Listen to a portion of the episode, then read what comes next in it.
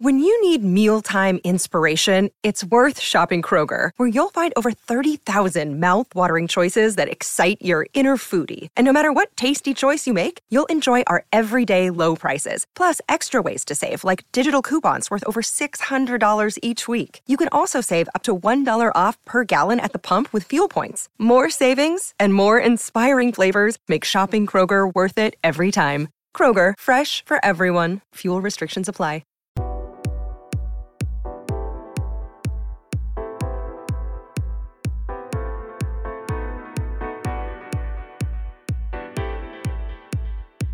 Welcome to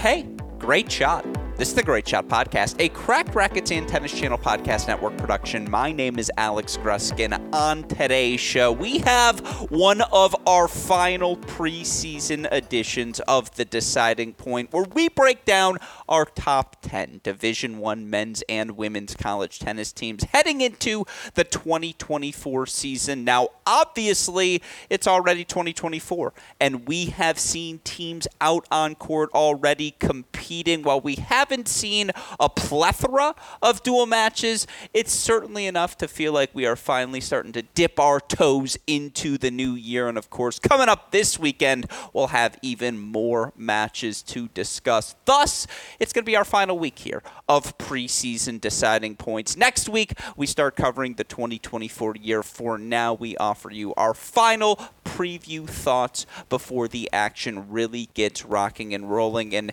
dare I say, on today's episode, we have maybe our most anticipated episode of the 2024 preview series. Who was our number two men's team entering this new year? That was one of the biggest open questions, I think, amongst all of us in the college tennis world, or as I like to frame it, the college tennis intelligentsia, because obviously you have a stellar squad returning at Virginia, a team that brings back five of six starters from last year's squad, a team whose core of under Schulenburg, uh, Rodesch, excuse me, Montes, Alex Kiefer now as well. They've won back-to-back national championships at the Division One men's level, and you just have to respect that fact. You have to respect that those top three are all back. That the man they're replacing, Ryan Goetz, is at least replaced by one of the top five incoming freshmen in Ben Dietrich. There was so much to love about that Virginia roster, and in 99% of seasons, they would be a prohibitive preseason number one. Here's the thing this year, you got some other squads who not only bring back returning experience, dare I say, that has done everything but beat Virginia at the NCAA tournament, but teams that also supplement that experience with even more impressive new additions to their roster. And obviously, on our last show, we talked about an Ohio State team that, in just about any other season, might also be your unanimous preseason number one. The other team, obviously, in that conversation is the topic of tonight's show. A team that, maybe on paper, unequivocally has the most talented top to bottom roster in the country. A team, of course, you all know as the University of Texas Longhorns. And joining me on tonight's podcast to break down number two Texas in our preseason poll is the man who has joined me on each and every one of our preseason deciding points as it relates to our men's top 10. Of course, a man you all now know best as the forefather of the college tennis ranks formula predictions, never far from the listed UTR, a lean, mean, national championship winning Michigan Wolverine, and of course, a man I call the professor. It's Chris Halioris. Chris, hey, great shot. Welcome back to the show, my friend. This is the one, the debate we've all been looking forward to having. Number one, Virginia. Number two, Texas is ultimately where we reside right off the bat. I ask, are you having any regrets before we start today's show seeing that number two next to Texas's name? Regrets? No. And the only debate I'm having was which bourbon was I cracking after the game last night? Come on. but uh, no, I, look, we I, no regrets, and I got to see some of these guys. Uh, I, I, actually got to witness the the 25k final down in Austin uh, when, when Woldeab and PY were playing, uh, just to see how good they were looking. and we all know what these guys are, you know, how, how good they are on paper and how good it's all returners. They're all experienced, you know, guys with the exception of, of GA coming in. I mean, it's the the most talented roster I think we've seen, you know, coming in in, in quite some time. But there's absolutely no way after two years I'm disrespecting what Virginia's done. And until someone knocks them off, they're they are the incumbent and they deserve that spot. Well, there you go. That's the argument that's going to be one of the central points of discussion we have throughout the course of today's show. Why Texas at number two at not number one? And again, there have been some results already here in the college tennis world. We'll save them for next week. If they involve Texas players, we might bring them up here on today's show. But look, this Texas roster is unequivocally excellent from top to bottom. And they come off of a really successful season, a year that, dare I say, is one of those final points a team has in a story arc on their way to a national championship. And again, before we get into why this team might be number two instead of number one, let's start there. Where does this Texas team sit more broadly as we enter this 2024 season? Well, it is worth noting this Texas team should be considered a blue blood in college tennis. Yes, on the men's side, they only have one national championship, but Chris, just five times, just five times, excuse me, six in program history, just six have they failed to make the round of 16 or further at the NCAA tournament. Just six times. This team played their first national championship in 1977. Again, just six times have they failed to make the round of 16 or further when they've reached the NCAA tournament event. Obviously, they win that national championship on the men's side in 2019 it's been this group ever since, right? This group of Spizzirri, Woldeab, Harper. Obviously, they've added pieces like a PY, like a Micah Braswell along the way. This is a group that, over these last three seasons, 24 and 6, semifinals in 2021, 18 and 11. They lose in the round of 16, a thrilling match at Michigan uh, in that NCAA tournament. But obviously, that 2022 season clouded by so many different injuries. Of course, most notably, Eliot Spizzirri couldn't hit two-handed backhands and yet played through it. Had the most matches on the team, despite only being able to hit slices. Last year, they were healthy. Last year they were fit from start to finish, and obviously you saw an exceptional group, a group that makes the national indoor finals with consecutive 4-3 victories over Michigan, over Ohio State indoors. They obviously have a lot of success against uh, the team they lost to in that national indoor final, TCU, throughout the course of the regular season. They beat the Horned Frogs uh, in Austin for one. They beat the Horned Frogs four, uh, excuse me, 4 1 was the score in Fort Worth. They beat them 5 2 when the teams play in Austin. Like again, or maybe one of those was neutral site. Here's the point: they went two and two against a TCU team that obviously was number one in the rankings whenever Texas wasn't for the majority of the season. They get to the NCAA tournament. They beat South Carolina soundly 4-0 in the quarterfinals after 4-0 wins over Pepperdine, A&M, Corpus Christi, and North Carolina to get there. Felt like this team was answering all the questions, right? They get back to the semifinals well positioned to make that final leap. Up next, they faced obviously a more experienced Virginia squad, but a Virginia squad that hadn't had the degree of regular season success, at least against top five opponents that Texas had had. And yet, that's obviously where they fall short. They get knocked out in those semifinals by Virginia 4 1. And in particular, it was just the way Virginia seemed to be able to gut out all those matches down the home stretch that obviously cramps and the 100 degree condition certainly played a factor in that match, but it was Virginia who was tougher physically down the home stretch. Virginia was the team that stayed together, whether it was in the doubles to come out with 6 1 wins, Virginia at the 2 and 3 doubles spots in that match. Like, it was a it was a bitter disappointment to lose the way that they lost pretty soundly. Yeah, there were some three. I mean, I say pretty soundly. There were four three set matches in the course of those singles. Yeah, that so, match was going to swing either way coming down to the end. Yeah, again, and it just felt like again after every swing went Texas's way throughout the course of the regular season, the two matches they maybe wanted it most this match and that TCU conference championship match like and maybe even the TCU national indoor final as well those were the three matches it didn't swing their way and yet 26 and 4 overall this was a team that was the number 1 overall seed entering the NCAA tournament a team that did go 2 and 2 against TCU did manage to get two victories against them beats Ohio State beats Michigan during the regular season as well like this team had some really high moments, Chris, and yet I ask you, overperformance, underperformance, just right. This Texas team with the narrative arc of the this COVID era as well. Where are you with them entering 2024? Well, look, there's no chance that a team gets as far as they do, and you say they underperform. Much like we said on sure. on on the other show, disappointed for sure. I mean, and they were. Uh, you know, a- after that match, obviously extremely, uh, extremely disappointed. But you can't say they underperform with what they did during the season. They got, you know, they got as far as they did. Like you said, they split with TCU four matches. You're you would have taken your chances on any day rolling that team out against anyone. And at worst, you felt like it was a 50 you know when you were going out say against a virginia or against a tcu or or maybe an ohio state that yeah you're 50-50 there everybody else you're winning you know hands down uh, you know 90% of the time so uh, I I can't possibly say they underperformed. I, I think they're just disappointed and they want they want more. And it's I would say that you know sure would they have loved the national title?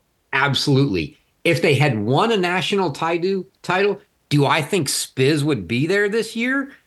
I don't know about that. I mean, bigger picture, maybe that's a really good thing for a team that's bringing in some good pieces this year to get to make another run at it and give some of the younger guys a good go.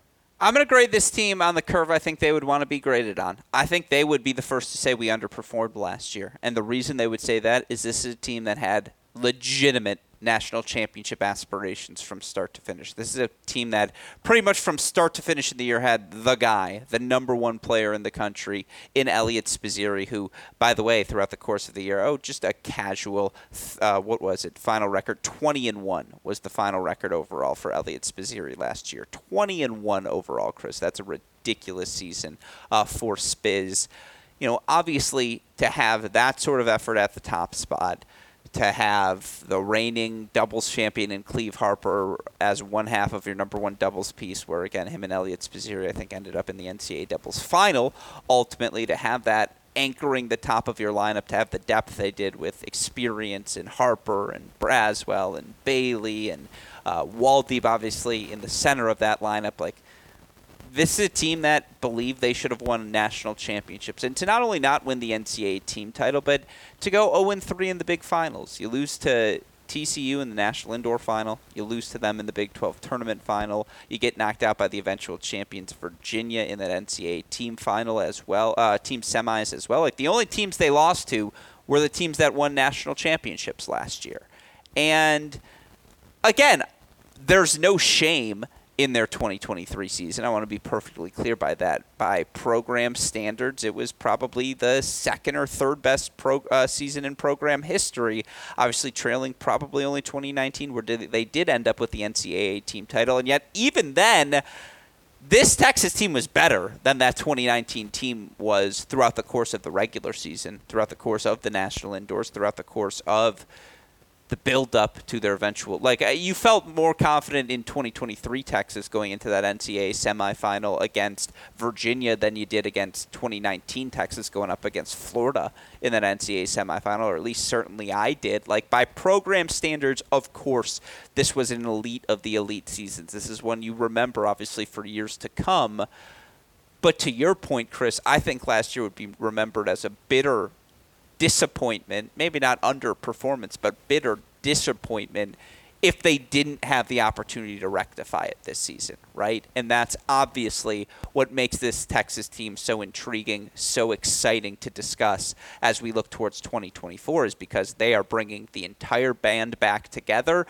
And the difference about bringing this band back together is you're also adding like two Ringo stars and maybe even like uh, George Harrison, whose solo work is going to be appreciated even much more so once he leaves this band in a G.A. Bailey. I thought that was a pretty good historical comparison there, Chris. I'm going to pat myself on the back there. He knows his Beatle knowledge. But you start with the returners, and you kind of have to link in some summer and fall results right away. Like they start the year with the number one and the number two players in the country. They start the year with the All American and the Fall Nats champions.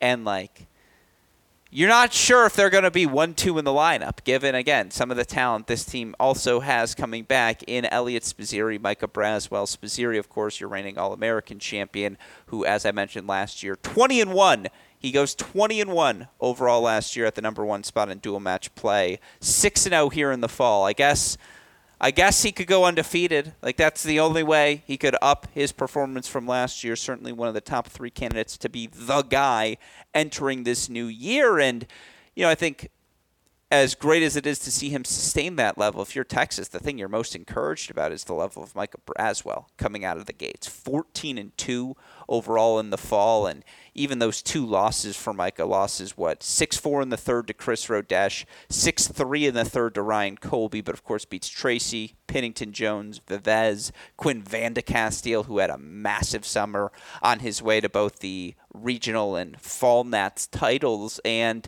you know, last year, Braswell's record was better 14 and 9 overall, 7 and 2 over his last 10, but this is the first time it's felt like he's been healthy since his freshman season. And to see his level when healthy be, hey, I can be the number two player in the country in the fall. I can go 14 and 2 overall.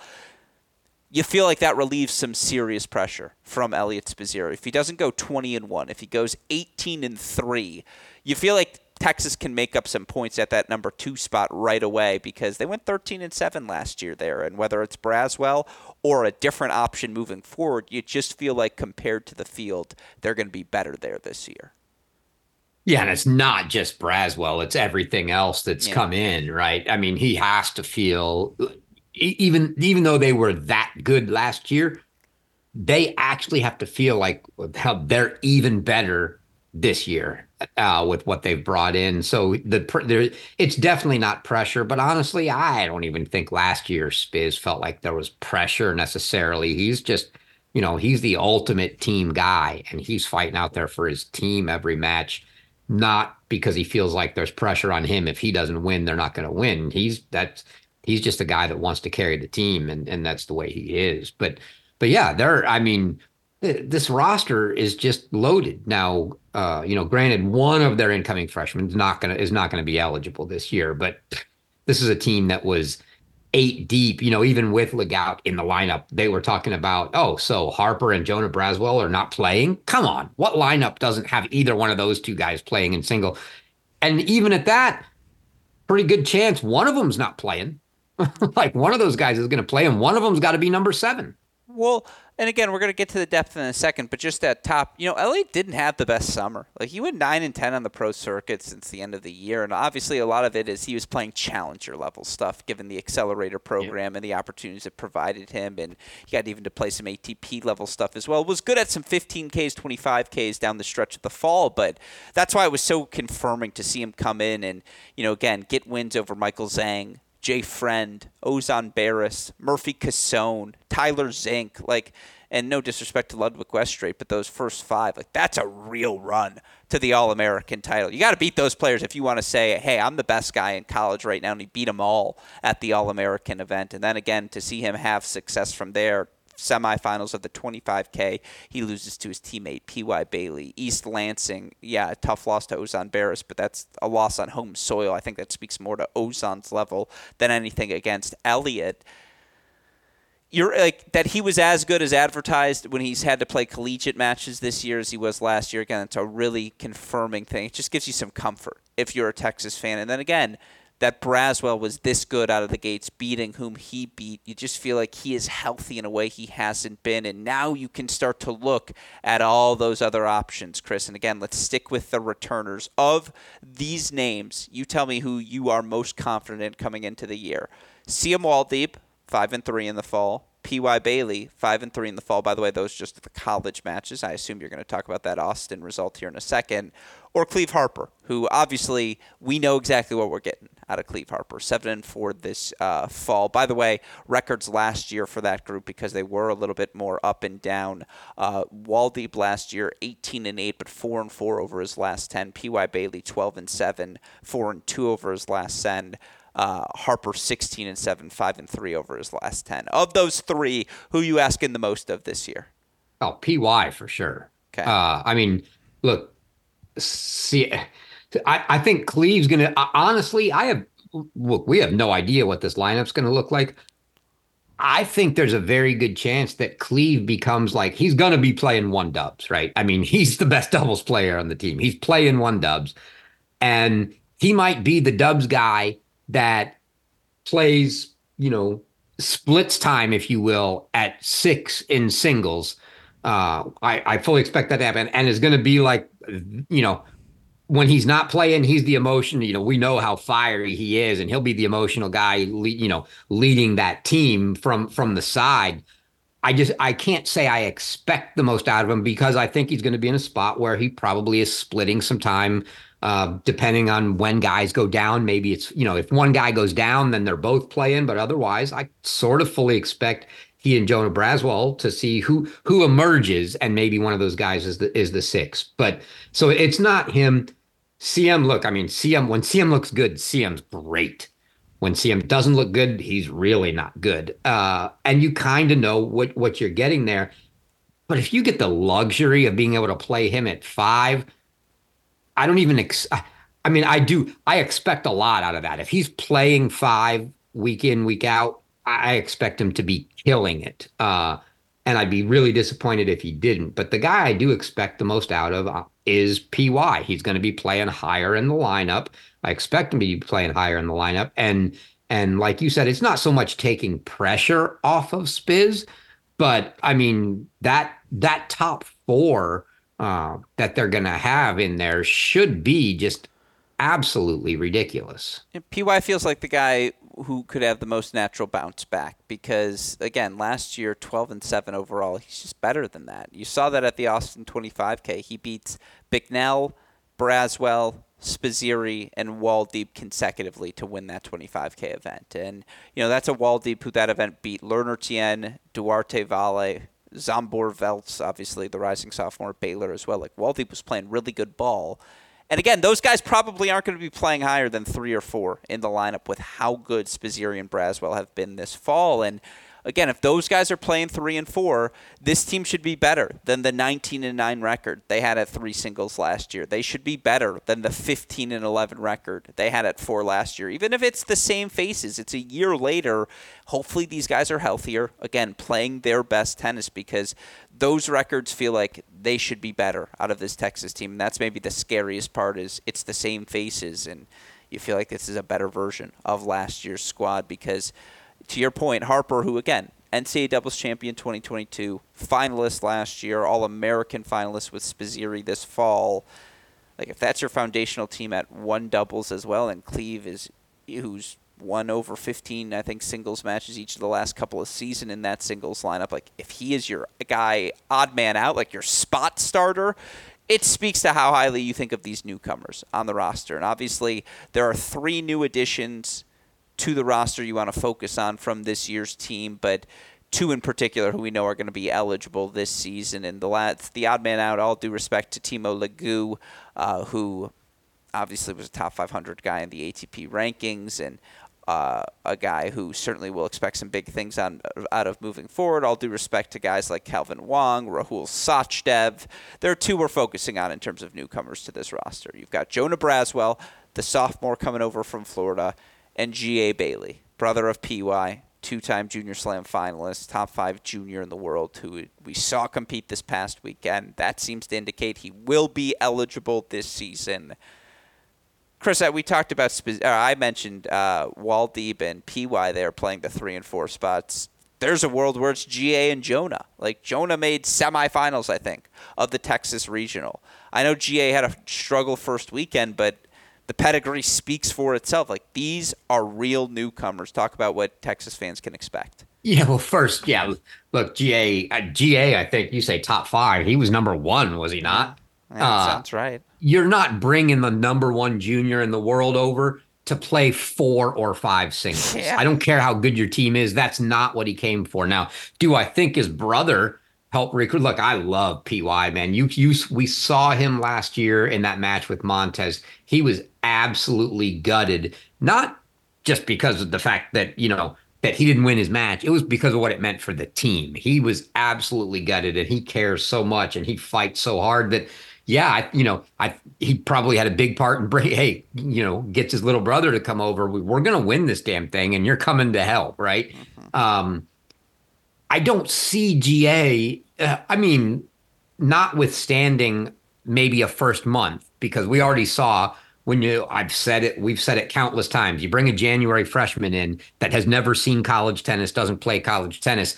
They just they can't fathom what they're in for from a you know heckling, if you will, from the fans and the and the the the noise and the the team atmosphere, and it's not just a one man match and etc. And he goes and loses a match that on for you know all intents and purposes he had no business losing. So what? I expect that to happen almost with any January freshman over the the first month of the season. After once once we get past say indoors okay, if things are like that are still happening, I start to get worried. But you get you get a free pass for the first month and a half to just acclimate. But he's that good. There's no way he should be outside the top three of this lineup. I could see them starting him just initially lower. It's not going to last long, I'll tell you that. Uh, but yeah, I like you were talking, you know, Waldy PY three four. I think you know that should that ought to be the four five discussion. And and I love PY. I'll play PY at two, no problem. But I don't think you get Braswell and GA out of those spots when we get to the point where the everybody's settled down and that's the real lineup. But GA for sure, former number one junior in the world, is not coming here to you know get a kickstart to his pro career. Who knows how many years? You know, you get guys like that that have been number one juniors. They're not probably coming to play four years of college tennis. I I have no idea what his intentions are. I would seriously doubt that it's to play four years in college. Is it one? Is it two? Is it three? I have no idea. But he wants to get ready for that pro career, and that's not going to be. You know, you're not doing that playing four singles. So that's I don't see that happening. It's fair. And again, for those that don't know, career high 474 in the ATP rankings. Yes, former top junior in the world, runner up the 2022 U.S. Open and Roland Garros boys singles competitions. Look, again, even Diana Schneider lost matches last year, albeit to top 15 or top 20 players at the time. But yeah, people lose matches in college tennis as you try to acclimate to the environment it is hard to imagine a world where a two-time Junior Slam finalist is playing any lower than three. But man, early in the year, like you're gonna have GA above PY. It's not like oh. PY had a bad fall, and yeah, I take like, that's that's the fascinating I'm, part. If I'm Coach Berke, I completely take advantage of it, and I attempt to start him at four or five, and and and wait to see. I mean, look, Coach Berke is the guy that loves to protest things. Everybody else is going to jump all over trying to protest him. Uh, and who knows? But you know, it then it has to go through some sort of arbitration, and it and it, it just depends on who you're playing. And maybe by the time we get to to indoors, assuming they hold court and and make it to indoors, we'll have a lot more results to be able to base this off of. But I absolutely, given what you have and the fact that you can absolutely justify playing Micah at two, PY at three, and then put say GA at four and Siem at five, or even if you tried to go. So I think he he'd definitely probably get overturned if he tried to play him at five. But but you're totally justified with that. Uh, and I think you start him out to you know to sort of ease him in without too much pressure at going. Hey, you're on you're playing the two spot or the three spot right away. Absolutely, I do it. See, this is where one of those again. If I'm Bruce Berke, I'm saying, you know what? Here's my lineup card, Coach Woodson. Here's yeah, my lineup card, Coach Roditi. Play them however you want. We're gonna win your matches. We're gonna find at least three singles victories. So, uh, good luck to you, no matter how you want to scheme it. Because again, like you look at the falls, what about Jonah Braswell? He had a pretty darn good fall. The losses three sets to Ollie Wallen. That went 7 6 in the third. He loses a tough one to Peter Makk in straights. His other loss, his brother Micah in the semifinals of the regional. He beat JPJ, beat Martin Braysock. Good win over Ludwig. Good win over Thomas Pulsell. Like, obviously Jonah Braswell last year 29 and 12 14 and 9 in dual match play he was primarily at number three, where he was 10 and 7 for Florida. You know, it's a top 50 guy in the rankings. And by the way, you look at the ITA singles rankings right now. Spizzirri's one, Braswell is two. Uh, you've got also for Texas. Jonah's at 28. He's the next highest ranked one. PY at 49. Harper's at 82. Woldeab then at 101. So no GA in the rankings yet, but you feel like it's when, not if again, you got six guys right away, seven guys. Harper, like if Harper's your option, just to recap, because I feel like we are doing a little Cleve Harper disrespect here, but I just want to remind all of you what the sixth year Harper has done over these last two years. Last year, uh, again, playing primarily at the number five spot, he goes, what? I, am trying to get this record correct. I have the stats in front of me. Come on, Alex, be faster. Yeah, while you look that up, 16 and 7. I've got I've got it in front of me. 16 and 7 that year as a sophomore, 12 and 6 in dual match play, 9 and 4 at the number 5 spot. You go back again to 2021, similar record. Like I guess again, it's good for great. Sometimes great beats good, and you just feel like maybe the other options are even better. But power rank them for me right now. You're rolling out those seven guys. What? No Legout because Maybe it's honestly a luxury for Coach Berke that he doesn't have to worry about this eighth option right away because I don't know how you'd keep a guy who was formerly top 500 in the ATP rankings out of the top six either in Timo Legout. Uh, but again, of those seven guys, Sans Legout, what's your order right now, Chris? Talk me through it. Not to cut you off, I apologize. Yeah, yeah. Well, I was gonna, yeah, and we'll talk about. I'll talk about that part when I get down to six. But yeah, no, there's no doubt Spiz is one. I think I roll out to begin the year.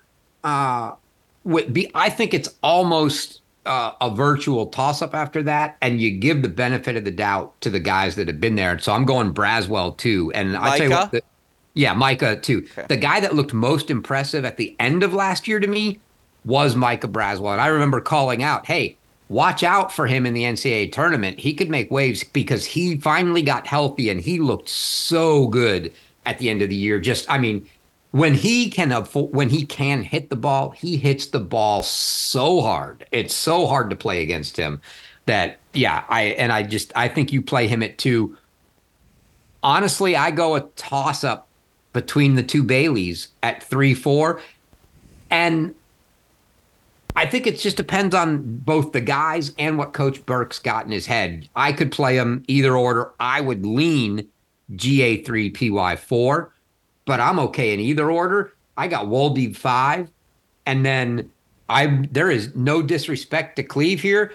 I think what's going to happen is we're going to see some platooning between Cleeve and Jonah Braswell at six, and one of the guys is probably going to step up and show that they're in a little better form or they're a little more deserving, and whoever earns it earns it. But I think early on we we I don't think it's going to be like nope these are the six and we're going all year with these six. I don't think we're going to see that. I think we're going to see both. Let's also not forget that Cleeves had his share of you know some uh, mine nothing major but some minor injury issues and trying to stay healthy for an entire year. And I honestly don't think that it's going to be in Coach Berke's best interest to roll him out in the singles lineup every single match and put that many matches on him and expect to have a healthy Cleeve Harper who he desperately needs in the doubles lineup come May. I so I don't think you wear him out by playing him every single match in singles, which I think we see a good platooning effort. And look, Woldeab's had his share as well. It's they have the luxury of being so solid seven deep that it may be. Somebody just needs a break every match and you know maybe maybe Jonah and Cleeve are both playing in what order I have no idea. But I think we're just going to see a good amount of both of them that's exactly the point to make is again this is a team that's been injury plagued for a lot of the past two years since that breakout 2021 ncaa semifinal run. And this team now has the depth the luxury to say oh you've got a nick. You don't you know something's not feeling right. We're going to sit you today because we're not going to press the issue. We need to be peaking come may where this is a championship or bust sort of year. And I think I talked about this with Jay when we talk about the North Carolina roster uh, on the women's side. Like, what's going to be most fascinating is the match count for all of these players. Like, how many of them actually play more than 20 dual matches throughout the course of the year? And maybe even more, uh, uh the question I should have asked you, not what order are they going to play, but who's going to lead the team in matches? Like, I think Micah Braswell is going to play the most matches because I feel like, again, he's coming over to play matches. He's He wants to rack up the numbers as well. 28 in the fall. Like, after the fall, he's in position to do some things, and he's certainly not going to get cracks at the lineup in one, two, or three very frequently. So I'm sure he's always going to be a hand up. I'll play. The Baillys are going to be fascinating. Woldeab again. He is he going pro after this? Does he want a shot at the accelerator program? He might want some shots at one or two. Like, I just feel like the answer isn't going to be Eliot, right? That's the most fascinating part when looking at this question, Chris. Yeah, I, well, I'll give you my answer to that question because I think there's zero reason for him not to play every you can I can make an argument for almost everybody else. The guy that needs to play every match is GA. Okay. Like, yeah, because he has nothing to base it off of. Sure. Eliot's going to need time. Braz, Micah's going to need some time. PY is probably going to need time. Woldeab always seems to get tweaked here or there. Harper's going to have you know a, a, shoulder here or there. I mean, I think the two guys that, and then I would say, and my, my number two option if he can manage to find his way in in the big matches, if he's the sixth guy in front of Cleeve, my number two option is actually Jonah Braswell. I think he's going to be a workhorse too. And you know, I'm looking at the schedule, going, yeah, in all of these matches early on, where you know you don't ever want to take anyone for granted, but in a match that you're, you know, really, really confident you're going to win, and you can sit one guy, right? That means both if you're sitting one guy, if it's not Cleeve or Jonah, they're both playing. Jonah's going to get a ton of those matches.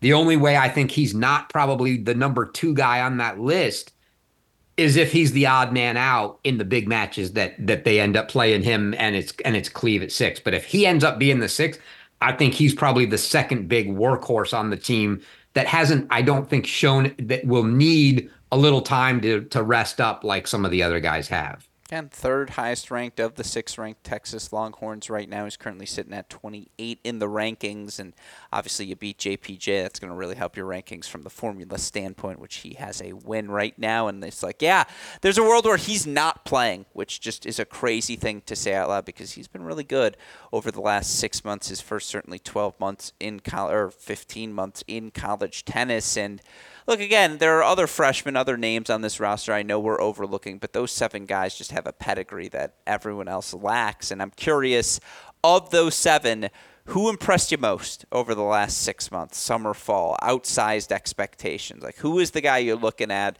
where you're like, this is the guy I feel most confident in entering the new year? I'm not sure I've seen like enough. I mean, the, the look, I've seen some, I and I we talked about it. I was there for that 25k final between PY and and Siem, and man, when Siem's on a set and a half, he dominated that match. Probably shouldn't have lost the match, uh, but between him just giving us the slightest of openings to PY and PY taking advantage of it uh, and coming back, man, did he look good. But honestly, the guy that I the guy I feel like I have the most confidence in is Jonah Braswell.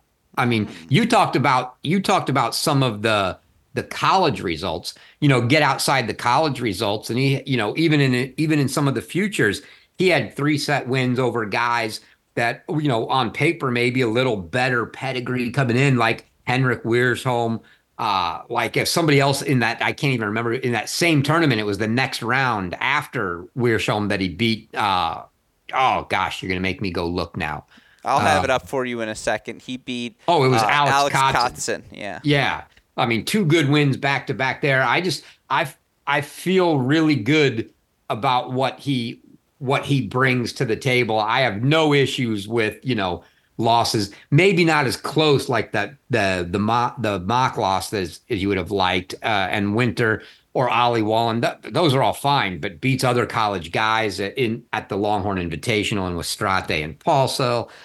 I just I I like I liked everything I saw about him last year at Florida.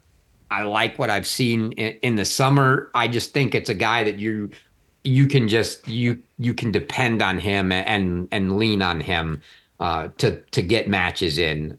Yeah. I, beyond that, look, Spiz is the guy. I mean, he he is the guy. He's been the guy. There's no doubt he's playing he's playing one. To your point, it's a question of how many matches does he play. But I mean, if you're truly going to say who do you count on the most, it's obviously him. I'm just sort of leaving him out because it's. I mean, it's obvious. The mortal that's, category. Yeah, that's. I mean, he's in his own world. That's well, that. That's it.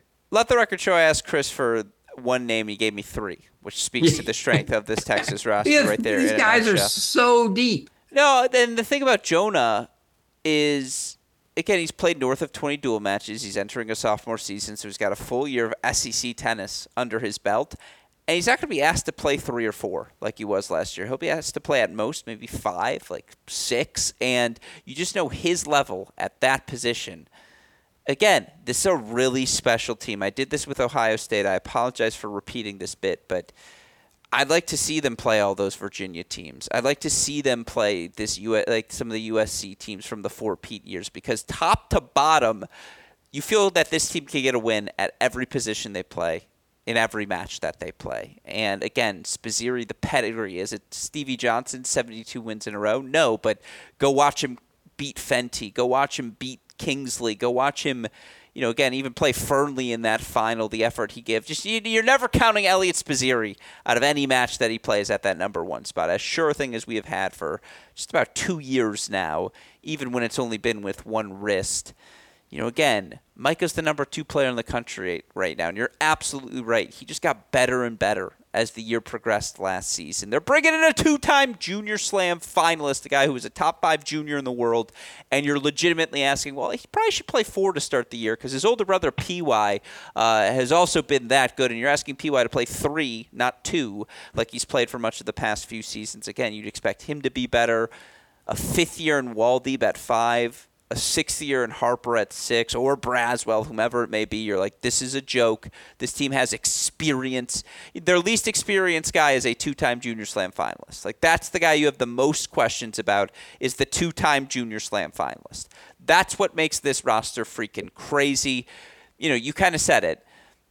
Eliot winning All Americans is just a reminder that he's the best. You know, again, him, Rodesch, maybe you want to put another name in there right now. That's kind of who the guy conversation runs through at this yeah, point. Just Monday, what, yeah, yeah, no, or, but Monday's not on that level. Like it's really Eliot and Chris. That's it right now. And obviously those two teams and their those two players went head to head in last year's NCAA semifinal, and it was Chris's team that got the victory. It was Chris who was up five three in the third for what it's worth as well. Like it's a, a, again, this team has everything you could ask for: experience, new talent, depth, doubles pedigree as well. Because if Woldeab and you know you look at the doubles last year, uh, they go 14 and 8 at two doubles, th- 11 and 8 at three. You feel like there's real room for improvement there. Also. I love you, Nevin Arimilli. He did go 10 and 4 last year. You felt like maybe this team was a player short, though, last season. And that, like, yeah, you felt fine if it was Arimilli, fine if it was McDonald. But if one of those big guys were missing and everyone had to move up a spot, that's where Texas would get in trouble, albeit just four losses last year. Now they could lose one of their big guys for a week and they're still going to be okay because that seventh guy is a Harper or a Jonah Braswell. That eighth guy, you know, if Lucas Brown has to come in in a pinch, at that point you're saying, yeah, but we still got five of our other big guys up top that we feel fine about in any of those positions.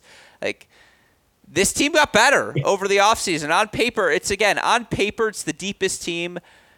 I'm going to go back to that 2014 Virginia team. I know how good 2022 Florida was, one through six, maybe even seven if you want to put Bonetto in that mix. But the freshman year Virginia team that didn't win, the too many cooks in the kitchen team that had Harry Richmond and Jordan Daigle on the bench in singles, and like that team was legitimately eight deep like that team, you laugh at that sort of depth. And it's like Texas, if Legout was eligible, would be one through eight deep, where it would be eight legitimate options who could win at any position in the lineup on any given day. That's this roster, Chris. And so I ask you, who's the MVP? The however you want to describe it, what's the player you think of when I bring up this category? Oh, it's. I mean, there's no doubt it's Spiz, but I I do think I was trying to think as you were going through that monologue on bringing in a, a junior. I'm trying to think the last junior that I can think of that probably had that sort of clout, say Schneider. Grand Slam wise, uh, on the on the men's side to me is probably Axel Geller, and I'm not looking at it, but there I I'm gonna tell you right now, there's zero chance Geller came in playing four, like. Played two. No, he, he- he was, was- right behind Fawcett. That team I was made going to say, I national think indoor finals playing right away. Yeah, two behind Fawcett. Yeah, above then- Samir though, above Janenderer, like above all those guys right away. Yeah. So the fact that we're talking about, yeah, you could easily play him three, four. I, I expect him to not be top two because I expect Spiz and Micah, and then some order of the Baillys. And yeah, it's ridiculous that we're talking about a junior like that, and uh, you know, a, a top junior in the world going, yeah, probably coming in there. Uh, but no, but there's still no doubt that the that it's. I mean, the MVP has to be Spiz. It has been. It will be. It's the boring answer because we take it for granted. Yeah, he's going to throw up another ridiculous twenty and one. I mean, I don't know how you get any better than that. You lo- the only way is to not lose in a dual match, right? But he lost one dual match, but but the, he, he's the guy, and they, I mean, and all the other guys just expect him. Uh, you know, they expect that he, he's going to win that match, and you know, it's almost a sh- if they look over and see that he's down or losing or or has lost, it's going to be a shock. But in this year, it's almost not going to matter because they're going to be just as good at every other freaking position. Yeah. The answer is the six singles. Like this team last year, again, Arimilli was fine, 14 and 8 at six singles.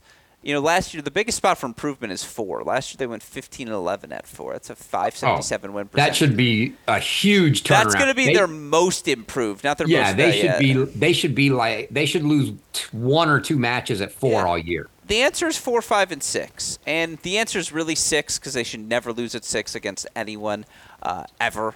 Period. Like the answer is six. That's going to be the spot that should be the twenty and one spot, not Eliot at one. It should be whoever plays six on any given day should be racking up those numbers because that's how good they are, six and seven in this lineup. That would be my pick, but yeah, it's four, five, six. Like if they are as dominant as they should be, if you know, again, because if if one of those guys, Woldeab, one of the Baillys, Jonah, like Cleeve, whomever it may be, if one of those guys isn't feeling it, tell Bruce, like, get yourself out of the lineup because what's sitting on the bench is a win that day, more likely than not. And so, like, if this team knows who's at six are pretty quickly, and they can say, all due respect to you, seven, but like we're just dominating at four, five, and six, the quicker they know who the six kicks, uh, cooks in the singles kitchen should be, the better for this team. And so if someone steps up and is just like, nope, I'm the sixth guy, this is my spot, that to me is the MVP because that is where this team should be so much better than anyone else. And credit to Bruce Berke. We're going to get to see the Longhorns tested all season long. And look, it's your last year with all these guys Harper, Woldeab, uh, Spiz, obviously. Micah's a senior as well. PY, I think, is either a junior or a senior at this point, so you're only going to have him for so long. PY is currently a junior, so again, he's an upperclassman, but this is his last run with this guy, uh, this group of guys. They play everyone, Chris. Absolutely everyone. Already played the Miami Spring schedule. Invite. They've got Lamar and Abilene Christian this weekend. Shout out to ACU. They're on everyone's schedule. You'd love to see it. We'll do the doc someday nine days from this recording, we're recording June uh, Tuesday, January 9th. Nine days from now, in Austin, they've got Virginia coming to town before kickoff weekend. And they've got UTSA plus the winner of Utah Oklahoma State. We imagine it'll be Oklahoma State, given how many pieces that Utah team has lost. But after kickoff weekend, pre indoors. Stanford's coming to Austin on Sunday. That same Saturday, Florida coming to town as well. After the national indoors, they've got a home and home on the schedule with TCU again this year. They've got Ohio State coming to Austin. They're going to Athens. They're going to Los Angeles to play USC as well. Bruce Berke said, We've got the roster. We'll play anyone. Name your team. We'll come play. It wouldn't shock me if we see Michigan State on that roster over the course of the next month. Why not a little late April soiree? Like, this is a really fun schedule. We're going to get to see the Longhorns tested, and it gives them time to test out doubles combinations, find the right guy at six. Like, it's the right schedule for this roster. Yeah, and keep in mind, even when we talk about that, it's a, it is it's a ridiculous schedule, and I'm sure when the commitment to go to Athens was made, they probably still thought Ethan Quinn and Alex Michelsen were going to be there. I mean, you know, they were lining up just the best teams that they could find to play. Uh, and it's, uh, yeah, it, it is a top notch, top notch schedule. They're going to get tested all year long. Yeah. And I'm curious, is there a particular stretch you, I mean, again, there is an eight day stretch where they, nine days, they go Cal, Ohio State, at Georgia, at USC. I mean, that's fantastic. But even, I mean, again, February 4th, Stanford, February 10th, Florida. Like, we'll get to see right away going into the national indoors. How do all the dogs look? Where is GA playing in those big matches, such as the one against Stanford at home? And that Florida Texas rivalry, even if there are new faces at Florida, has meant a lot to this particular group of Texas Longhorns. I mean, again, I guess this is one of those schedules you like everywhere, right? Like, there's, like, there is really no inflection match. The inflection matches come in May. Yeah, yeah. Uh, it'll be a little. I mean, I think it's going to be interesting to see what kind of tests they get. Clearly, we know TCU is going to be a battle again. I mean, that's one of our other top fours. Uh, but you know, between the the other teams, and obviously you've got two newcomers this year. I don't honestly expect huge challenges from UCF or BYU, but between you know with with Baylor, Oklahoma. Oklahoma State uh, and, and, Texas Tech. Are they going to get challenged there at all? I think th- those will be interesting to me, but that's all long, long, you know, again, we're in the, I can't even call it the big six anymore. It's the big eight now, but only for this year. And then they're destroyed back to, you know, back, some teams go to the SEC, whatever. Uh, yeah, but, but before that happened, Chris, Michigan football got their championship. Carry on. It's the last day we can be partisan fans. The moment the first ball is struck in a dual match format, I turn uh, everything off and the blinders come on. Yeah, but I mean, it's it's going to be interesting. I, I, I will be. I mean, the home and home with TCU is great, and they should, you know, they, they should have call. always been doing that. And and now with both of those teams being so good, gotta have that. And and oh my, I mean, the the match. I'm actually. I mean, the fact that they get Virginia before uh, kickoff week. And I kind of wonder, I, they won't just because of who those guys are. But I would love to see Coach Pedroso and Coach Burt get together and go, just look, as many of the guys that played each other in that match at, in Orlando, we're, we're, li- we're lining them up. Call them whatever number you want. They're all playing each other again. Now, okay, who's left? Oh, GA's got to play somebody. He can play, you know, he can play Dietrich. Okay, that's good. The two newcomers get each other. Uh, but but uh, but yeah, they should just line up mono and mono the same lineups they had last year. And if it was a hidden duel, they probably would. In this, now nah, they probably can't do that. But but the fact they get Virginia right before it, I expect them to hold court at home uh, and win their kickoff weekend, and then turn right around and get a Stanford team that we've talked about that we're very intrigued to see. You know, I'm guessing no Fery, but what's that team look like? Uh, and then you know that I think that Florida match that they get, you know, the next weekend again before indoors, that Florida team is going to be a sneaky good team uh, this year. That people are way under the radar for people because of you know a coaching change and all the guys that are gone. Uh, and but but it's going to be there. There are some guys on that roster that you know I think are going to catch a lot of people's eyes once the season gets going, like Jeremy Jin, like Aidan Kim. Uh, you know, it's going to be it's going to be very interesting to see how that plays out. At TCU on March second. Now they have St. John's a couple of days before that, and that'll be their first match. That St. John's match uh, post national indoors, but you know, while they get to shake off the rust, that at TCU match is their first real post indoors match. And sometimes you have a real hangover. Go point to TCU winning the 2022 National Indoors, losing to Michigan at home that like two weeks or 10 days later, whatever it was. If Texas cruises in that at TCU match, you know this team, they're ready for everything. They, the question is, is it the first time they play TCU? That's also a very good point. And again, they do have that home and home. So that's the match I'm probably watching most closely early on. But again, we're going to get to see them really tested throughout the course of the year. That said, last two one last two topics for you, Chris. And this is the topic we've all been waiting for to explore once more. Their argument to be number one.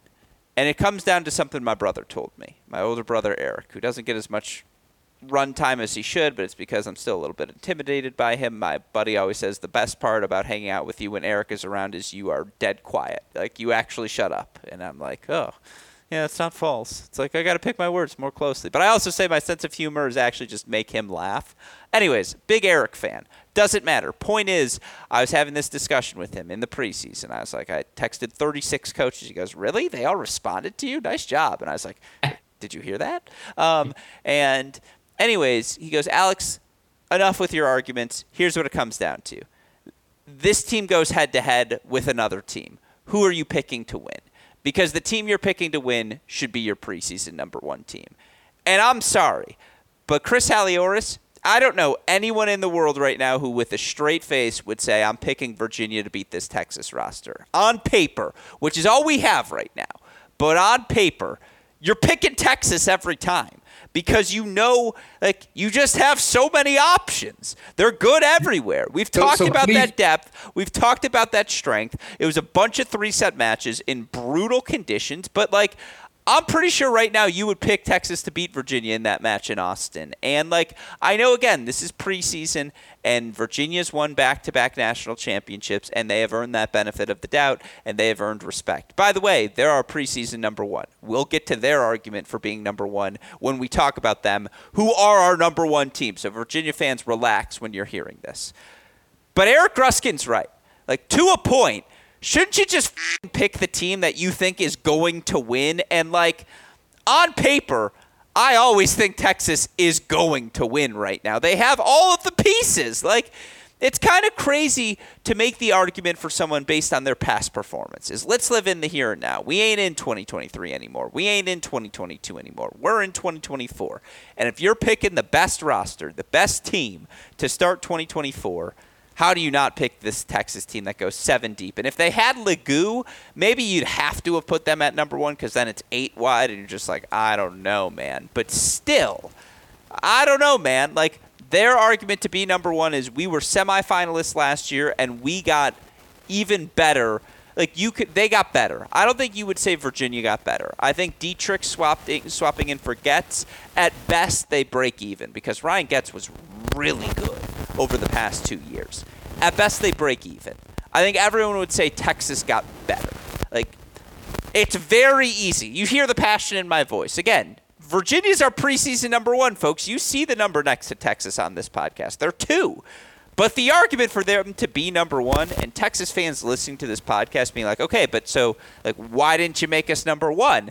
I haven't heard anything convincing yet, and I don't know if I can give them anything, Chris. So I'll, I'll turn to you for this. Well, there are like I don't know what the argument is. In. It's because five of us voted and three of us took Virginia number one, but you never got to finish your point. So I really want to hear the follow through. You texted 36 coaches. Is that what you said? Yes. How many put Virginia number one? 27. Okay.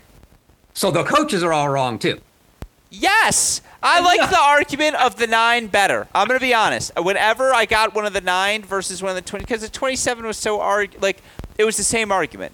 It's respect. Yeah, well, it's yeah, the top three. Andreas has killed it these last few years. Again, they're f- number one in our poll too. Like I'm not trying to deny their presence to number one. I'm saying it's a very boring argument. The more fascinating argument is like and younger me, if this is 2017, 18, 19, I don't have all of these relationships with these coaches. I'm going to be honest, I voted Virginia 1. Like, no, I don't think the coaches are wrong. That's what I went with in my vote.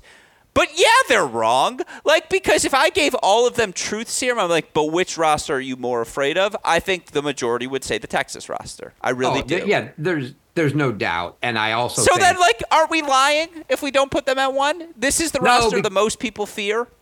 I think it's a from a preseason standpoint.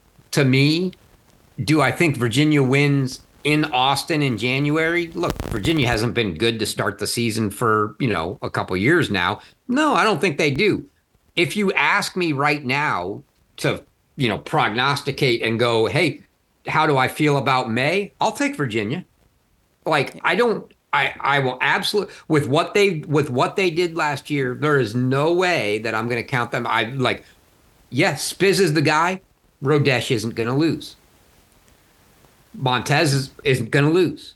Like, okay, we may not have a hundred never degree actually heat. loses. Yeah, you may not have a hundred degree heat and just wear somebody down to death, and maybe that'll make a difference. But no, like those guys, when it comes down to it, and it's in, in the team final, they just didn't lose. And and I think the difference, I think what's going to have to happen is for me to to swing that needle Texas's way, even though on paper and on paper the singles roster looks better for Texas. I think Texas is going to have to come out and prove that they're the better doubles team. Like they're going to have to show me they're the better better reigning doubles NCAA team. doubles finalists Cleeve Harper and Eliot Spizzirri aren't enough. Like Yeah. here's the counter, and then a final word on this. I promise we'll go to you.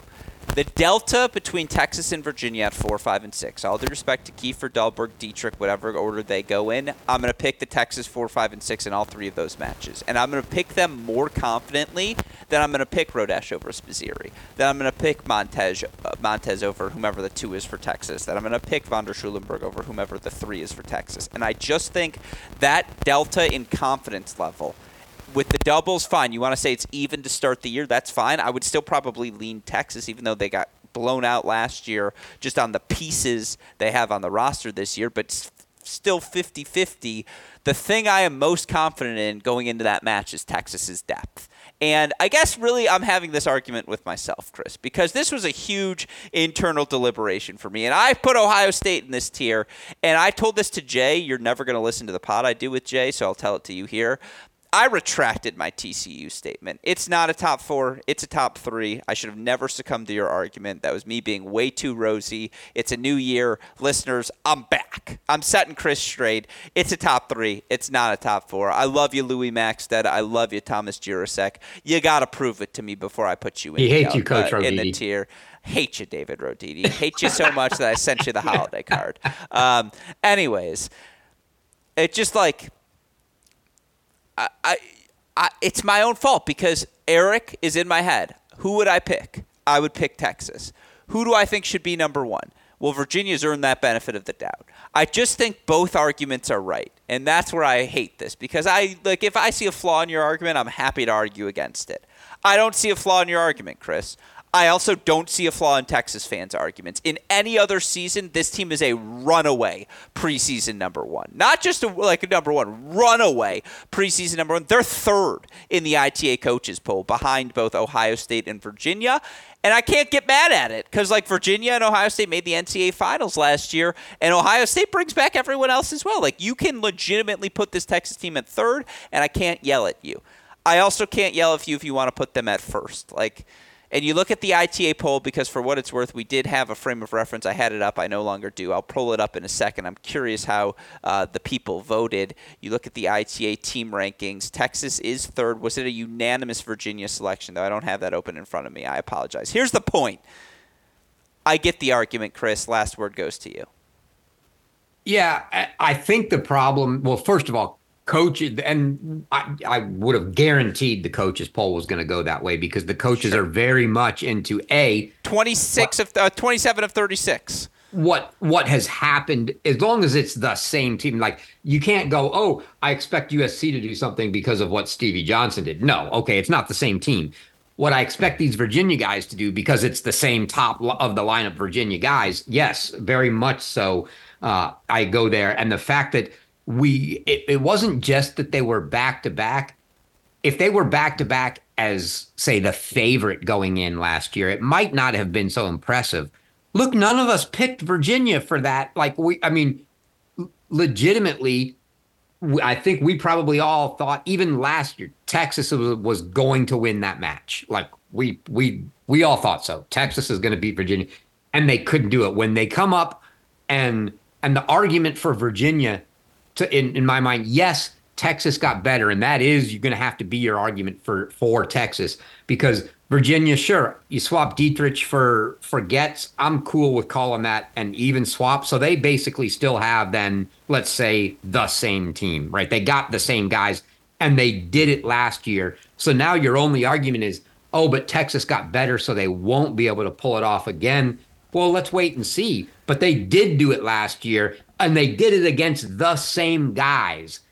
until you beat until you beat them and show that you are going to do it. And sure, maybe if they play the match twice, Texas wins it once, Virginia wins it once, and so the Texas is due. But Virginia gets the they get the respect that they earned with those same guys beating them. They have to be put in front of them. We'll talk about it on tomorrow's show. I, your argument's not wrong, but I don't know if it's right either. That's that's where Yeah. I end up in this. Like that's that's the most amazing part about this. Yep. And so again, yeah, like, I, I also do think there's some projection there to say Dietrich is equal to Goetz. Like Ryan Goetz was so good. It was a big four the last two years. Like yeah, Gianni Ross is really good. Barbatzer was cute, but like Goetz being as good as he was, he's the four we've projected onto all of these teams the last couple of years. Like that's how good Ryan Goetz was these past few years. It's a huge loss. Anyways, my last question on Texas, Chris. If they don't win this year, why? Is it just as simple as Ohio State, Virginia are also once in a generation teams? Like, what's your biggest concern? Man, I yeah, I mean, I if they don't win, it's just because somebody had a remarkable day and beat them. Like, and it's it's one of those it's one of those top four. I mean, if it's to anybody other than, and I'm still going to leave TCU there. If it's to anybody other than a TCU, Ohio State, or uh, or Virginia, then yeah, I don't know. I, I I'm not sure what to say about it. They they got it was injuries or they or they just they they themselves just crapped the bed, right? It's it, they blew it. But if it's to one of those other three teams and they just it's because somebody, you know, we all know if we play the match a hundred times, yeah, they're they probably more than anybody are going to come out ahead. I I will concede that. Uh, but it only matters one time, and man, can Virginia get up for a one timer? And and I think that's the and that's the difference. And so and if somebody beats them, it's going to be for just that reason. Whether it was Virginia or one of those other teams, somebody got up for a one timer and just played better than they did that day.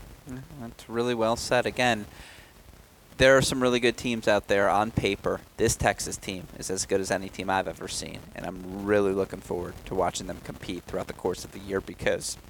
Again, this group's done everything but. They've won individual accolades. The only thing they're lacking is the team title, and perhaps this is the year the job gets done. Number two in our preseason rankings, the Texas Longhorns. That said, we only got one episode left, Chris, and then we get to focus on tennis as it unfolds throughout the course of the year. I know we are both excited for that. Talk to me about college tennis ranks. Uh, Is the website up and running? What can we expect throughout the course? Uh, of the year? I mean, the, the website's there. The college stuff isn't up yet. I will say, for those that like to poll, and uh, sh- super shout out to Colette Lewis because she loves to uh, she loves to help keep me updated with uh, many items. One of which was the fact that when the ATP changed the format of their site, my uh, rankings broke, uh, and that has been fixed. So the sort of in the pro stuff is up and working, working, still sort of working with a target of kind of kickoff weekend to try to get schedules and, and everything updated. I will probably this week get the latest ITA rankings up and rolled over to this year. But uh, it, we're probably a week or two out from really getting things really rolling on the site. Well, that's why we love you because all you, that work you do is free and for all of us to enjoy. So, a thank you to you in advance for all the work you will do, I am sure, over the course of this 2024 season. Of course, you still got one more episode with me here in this preseason edition. Again, we will be back later in the week to do so. If you've missed out on any of our content, all you got to do is scroll down on the Great Shot podcast feed wherever it is you listen to our episodes. You can hear everything and I, uh, everything Chris and I have said throughout the course of this off season. Of course, I thank you as always to our super producer Daniel Westa for the of editing job he does day in day out, making all of our content possible as well. With that said, for the fantastic Chris Halioris, our super producer Daniel Westoff, and all of us here at both Cracked Racquets and the Tennis Channel Podcast Network. I'm your host, Alex Gruskin. Chris, what do we tell our listeners? Hey, great shot. And we will see you all tomorrow. Thanks, everyone.